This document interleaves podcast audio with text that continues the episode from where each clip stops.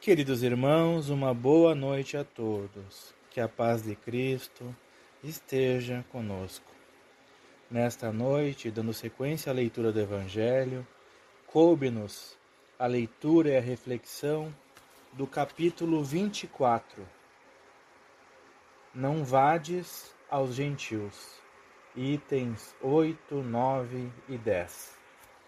Que as palavras do codificador, guiadas por Jesus, possam iluminar e encher de ânimo, de esperança, as nossas mentes e os nossos corações. Que assim seja.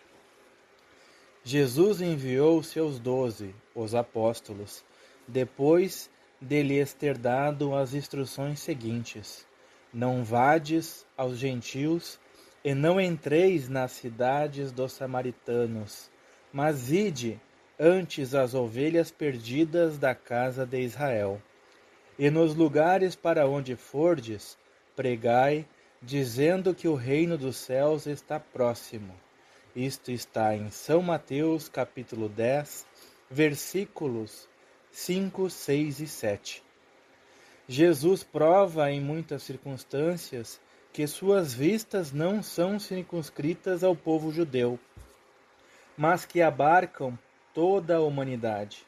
Se, pois, disse aos seus apóstolos para não ir aos pagãos, não foi por desdenhar sua conversão, o que teria sido pouco caridoso, mas porque os judeus que criam na unidade de Deus e esperavam o Messias estavam preparados pela lei de Moisés e os profetas para receber a sua palavra. Entre os pagãos, a própria, a própria base faltando, tudo estava por fazer e os apóstolos não estavam ainda bastante esclarecidos para uma tão pesada tarefa. Por isso, disse-lhes: Ide as ovelhas desgarradas de Israel, quer dizer, ide semear num terreno já preparado sabendo bem que a conversão dos gentios virá a seu tempo, mais tarde.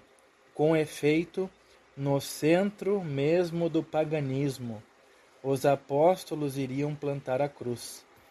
Essas palavras podem se aplicar aos, adeptos e aos pregadores do Espiritismo. Os incrédulos sistemáticos, os encarnecedores obstinados, os escarnecedores obstinados, corrigindo, os adversários interessados, são para eles o que eram os gentios para os apóstolos. A exemplo destes, procuram primeiro os prosélitos entre as pessoas de boa vontade, daqueles que desejam a luz, em quem se encontra um germe fecundo e o número deles é grande, sem perder seu tempo com aqueles que se recusam ver e ouvir, e se obstinam tanto mais pelo orgulho quanto se parece ligar mais a valor a, a sua conversão. Mais vale abrir os olhos a cem cegos que desejam ver claramente do que a um único que se compraz na obscuridade, porque é aumentar o número dos que, se, dos que sustentam a causa em maior proporção. Deixar os outros tranquilos não é indiferença, mas uma boa política. Sua vez virá, quando serão dominados pela opinião geral e ouvirão a mesma coisa repetida sem, sem cessar ao seu redor então quererão aceitar a ideia voluntariamente e por si só, e corrigindo, e por si mesmos, e não sob a pressão de um indivíduo. Depois ocorre com as ideias o mesmo que com as sementes. Elas não podem germinar antes da época, e somente em terreno preparado. Por isso, é melhor esperar o tempo propício e cultivar primeiro as que germinam, para evitar que abortem as outras em as apressando muito. Ao tempo de Jesus, em consequência das ideias restritas e materiais da época, tudo estava circunscrito e localizado. A casa de Israel era um pequeno povo, os gentios eram pequenos povos circundantes.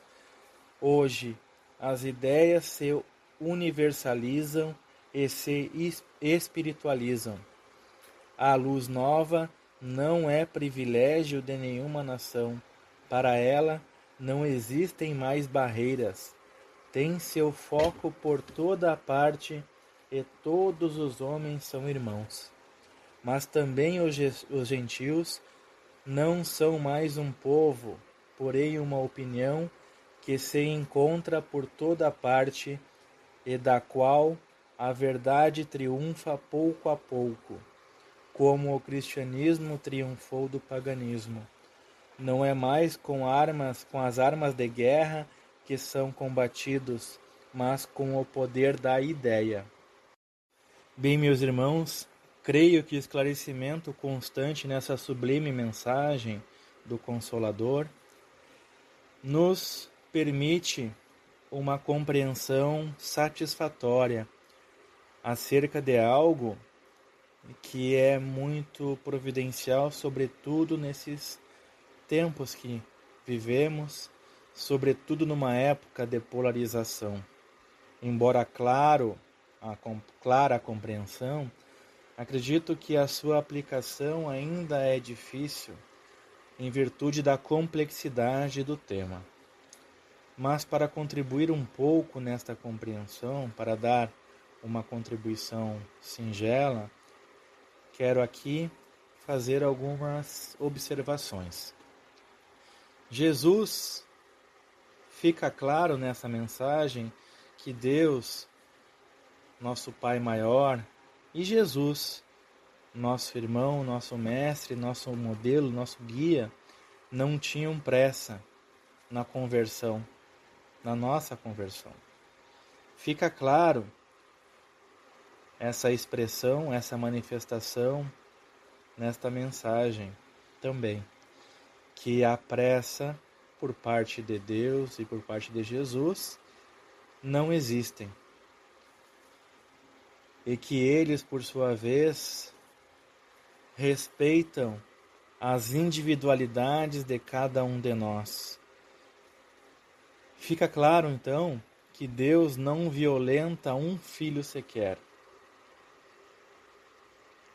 Nesse texto também fica evidente o apelo de Jesus àqueles que estão mais suscetíveis à conversão, respeitando, claro, as capacidades intelectuais e morais da época. Vale destacar ainda que Moisés, na condição de precursor do cristianismo, junto com vários profetas e demais espíritos ilustres que tiveram sua passagem enquanto encarnados antes da vinda de Jesus, preparando o terreno para a vinda do Mestre. Então, o povo judeu, como descrito, era o povo na qual os apóstolos deviam concentrar a sua palavra. E para facilitar um pouco mais a compreensão deste, dessa sublime mensagem, quero trazer aqui, meus irmãos, um comentário do nosso codificador Allan Kardec. Lá na questão 917 do Livro dos Espíritos, onde o codificador questionou, inquiriu aos benfeitores a seguinte pergunta: Qual é o meio de se destruir o egoísmo? E, abaixo da resposta dos benfeitores, no rodapé, o codificador escreveu a seguinte mensagem: Louváveis esforços, indubitavelmente, se empregam para fazer que a humanidade progrida. Os bons sentimentos são animados, estimulados e honrados mais do que em qualquer outra época. Entretanto, o egoísmo, verme roedor, continua a ser a chaga social. É um mal real que se alastra por todo o mundo e do qual cada homem é mais ou menos vítima. Cumpre sempre, pois, combatê-lo como se combate uma enfermidade epidêmica. Para isso, deve-se proceder como procede os médicos, ir à origem do mal, ir à origem do mal. Procurem-se em todas as partes do egoísmo social, da família aos povos, da choupana ao palácio, todas as causas, todas as influências que, ostensiva ou ocultamente, excitam, alimentam e desenvolvem o sentimento do egoísmo. Conhecidas as causas, o remédio se apresentará por si mesmo só restará então destruí-las, se não totalmente de uma só vez, aos menos parcialmente, ao menos parcialmente. E ao veneno pouco a pouco será eliminado. Poderá ser longa a cura, porque numerosas são as causas, mas não é impossível. Contudo, ela só se obterá se o mal for atacado em sua raiz, isto é, pela educação, não por essa educação que tende a fazer homens instruídos, mas pela que tende a fazer homens de bem. A educação, convenientemente entendida, constitui a chave do progresso moral. Bem, meus irmãos, agradecendo mais uma vez por esta oportunidade sublime.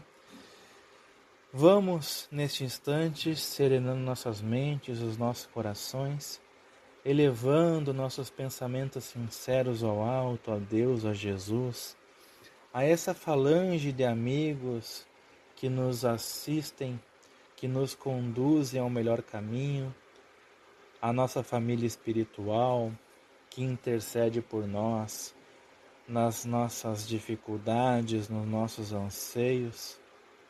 Vamos agora doar um pouquinho do nosso tempo, fazer um pouco de caridade,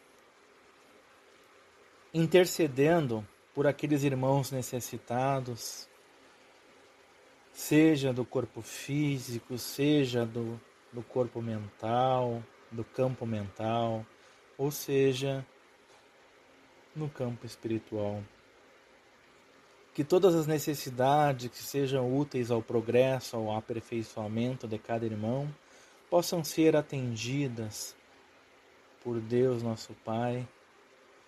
Que Jesus, nosso Mestre, possa nos sustentar, possa nos guiar, nos dar todo o amparo, a proteção, o fortalecimento e, em especial, o esclarecimento aquele que ilumina nosso caminho, que nos serve como bússola. Pedimos ainda que nossos lares, as nossas águas possam ser magnetizadas, que nós recebamos o remédio necessário para nosso reequilíbrio, para o nosso restabelecimento. E que nossos lares possam ser harmonizados e fortalecidos que todas as negatividades sejam removidas e que permaneçam apenas aqueles fluidos, aqueles pensamentos, aqueles fragmentos conectados à proposta do bem, conectados aos planos mais altos, de acordo com a necessidade e o merecimento de cada um de nós. Mais uma vez, uma boa noite a todos que a paz, o amor de Cristo estejam na presença de todos nós, hoje e sempre, e que assim seja.